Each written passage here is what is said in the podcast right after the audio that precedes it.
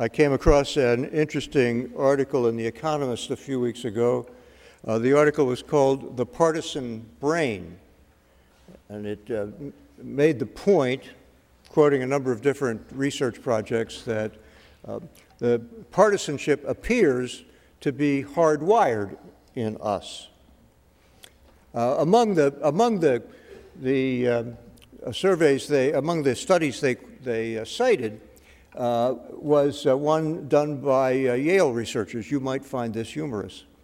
Uh, they, they, recruited over a thousand uh, subjects and gave them a test and the gave them a bunch of statistics and said, now using these statistics, can you determine the effectiveness of hand lotion? And all, the, the, needless to say, uh, the, the people in the survey who were good with math were able to prove the effectiveness of hand lotion, which was not much. and the people who were not good at math didn't prove anything.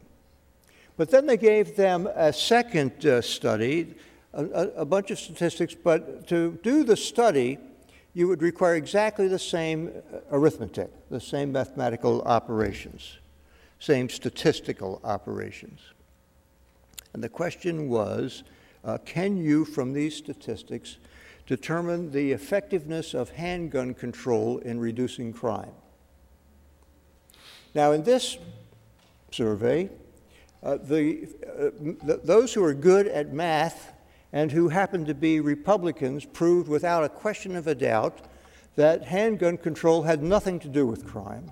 And those who were Democrats were able to prove with the same statistics and the same mathematical operations that handgun control was very effective in controlling crime.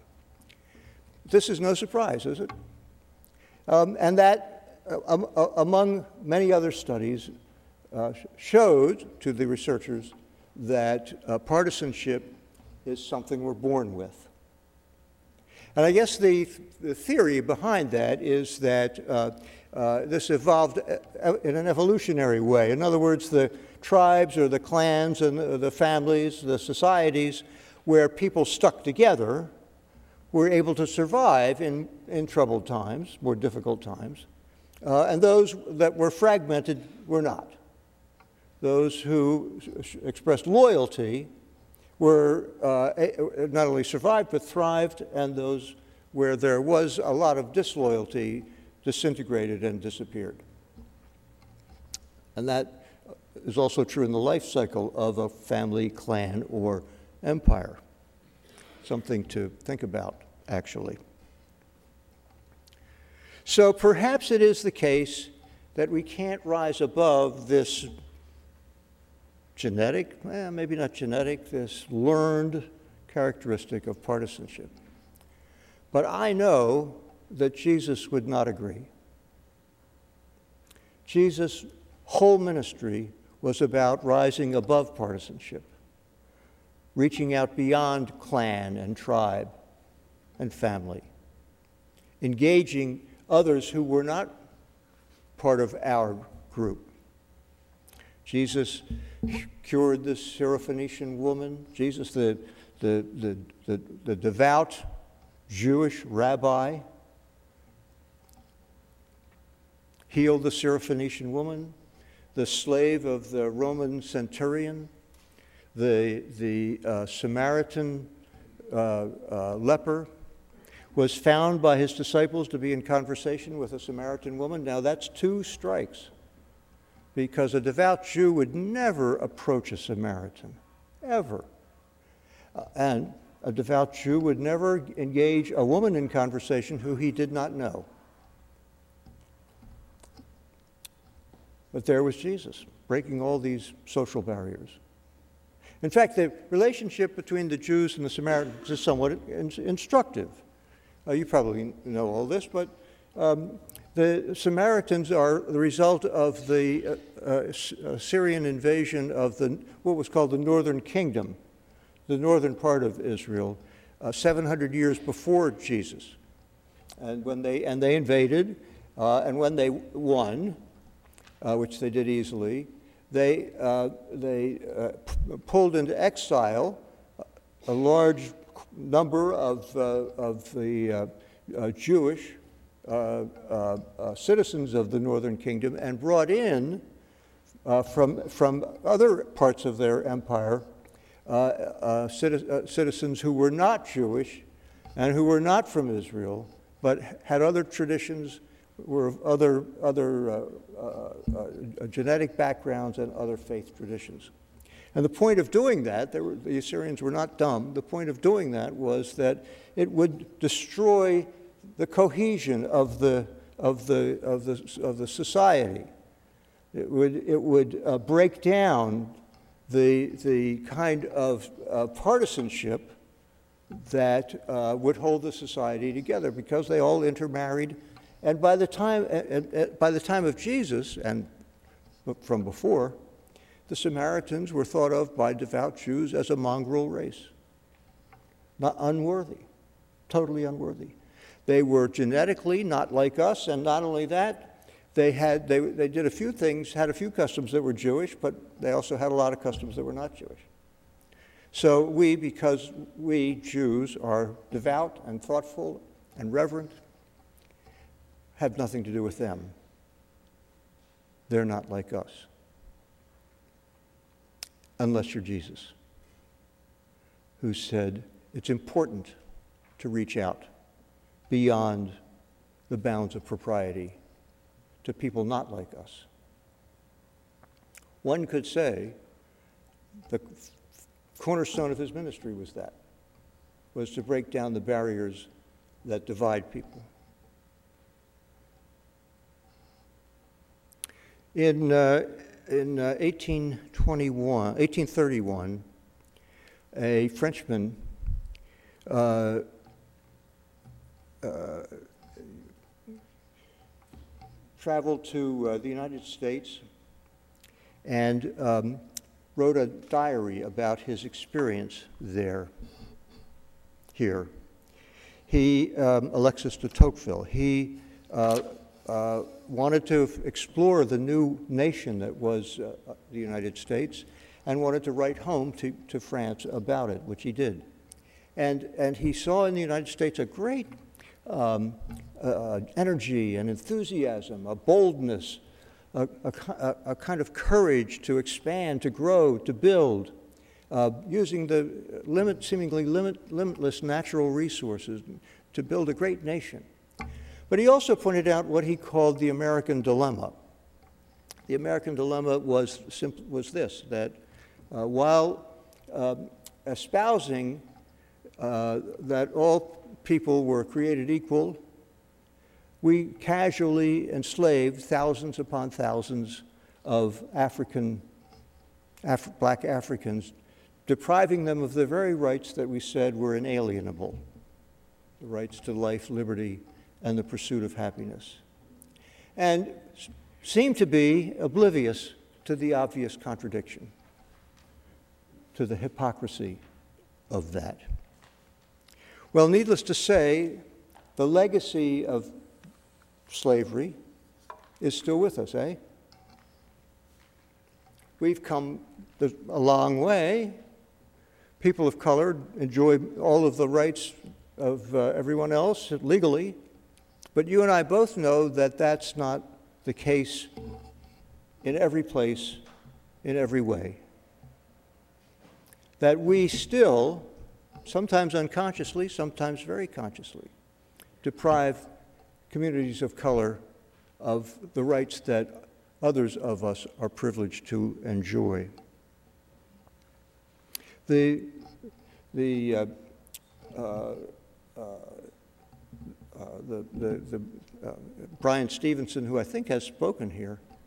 Uh, Bryan Stevenson was a Harvard trained lawyer, executive director of the Equal Justice Institute in Montgomery. wonderful speaker, very compelling, says that uh, points out that uh, communities of color are also communities of poverty. And the um, antidote the opposite of poverty is not wealth, says Stevenson, but justice. something we all need to remember, all need to keep in mind. This week, we celebrate and give thanks for the ministry of the Reverend Dr. Martin Luther King. Dr. King, some of us are of an age to remember Dr. King um, uh, uh, and, and, the, and the profound impact he had on American society while he lived. It's uh, impossible to stand here and, con- and extol the impact, uh, his greatness, and the impact that he had. But let me just read you a bit of what Howard Thurman said about Dr. King. Uh, Howard Thurman was, uh, by, was called by some the, uh, the uh, uh, chaplain of the civil rights movement. He taught Dr. King at Boston University and also taught at Howard. Here's what he had to say.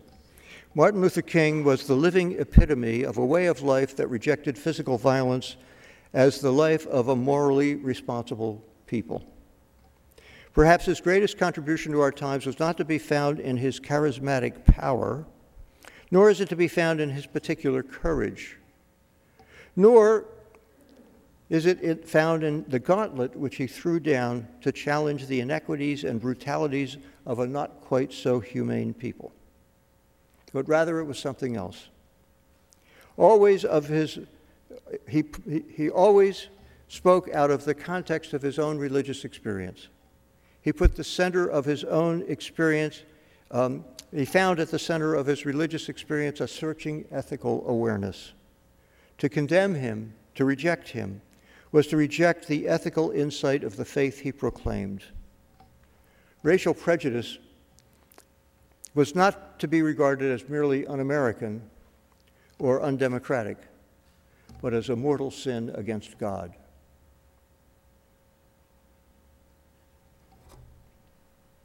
Dr. King's secret, if you will, was that he truly believed that Jesus meant it when he said, You have to love your enemy.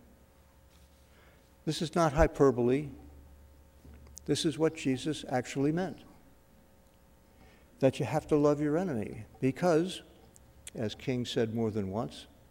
Hate begets hate, violence begets violence, disregard begets disregard. Love begets love. And we, Christian people, are called to love.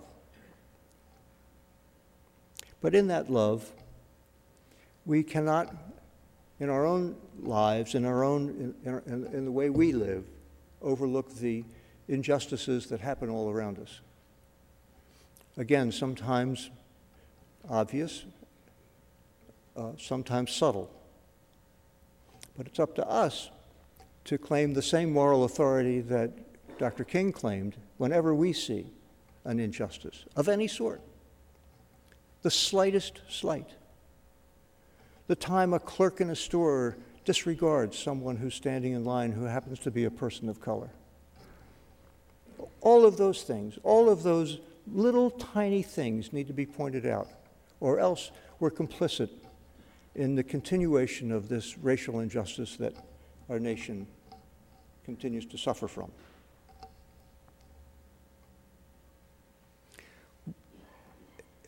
It's easy to respond in a hostile way or, a, or, or a way or, or, to just disregard what we see. But that's not who we're called to be. That's not the people we're called to be.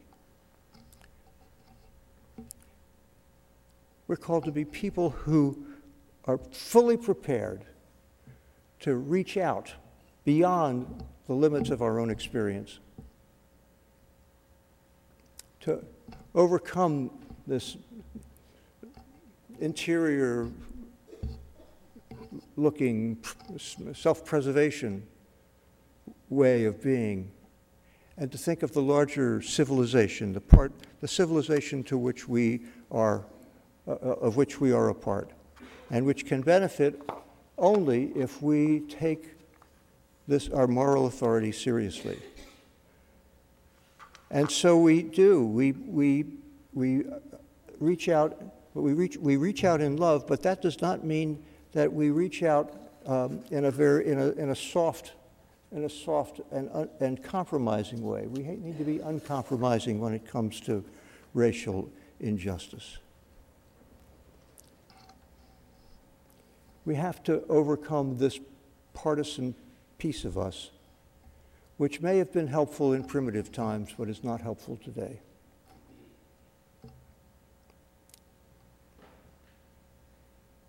It's the only way we can overcome the great disparities, the great distrust that sometimes paralyzes us,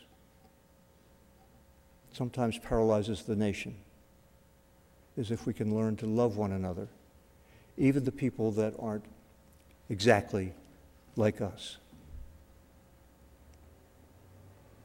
One time, Jesus was asked, Who is my neighbor? And he told the story of the Good Samaritan. He said, Once there was a man who went up from Jericho to Jerusalem, and he was fallen upon by bandits and left for dead beside the road. And along came a, a, along came a priest, and along came a Levite, another temple official, and they paid no attention. And, and then along came a Samaritan who picked him up and took care of him we tend to um, reduce that story to just a question of we need to help one another. But it goes way beyond that because it wasn't.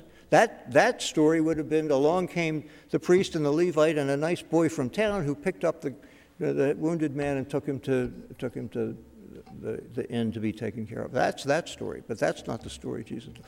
Jesus told the story of the guy who we think of as anathema that's the person who picked up the wounded man. And it's even more compelling if you view it from the point of view of the victim. Because, for the point of view of the victim, our salvation may well be in the hands of the people we think as other, may well be in the hands of the people we're most uncomfortable with.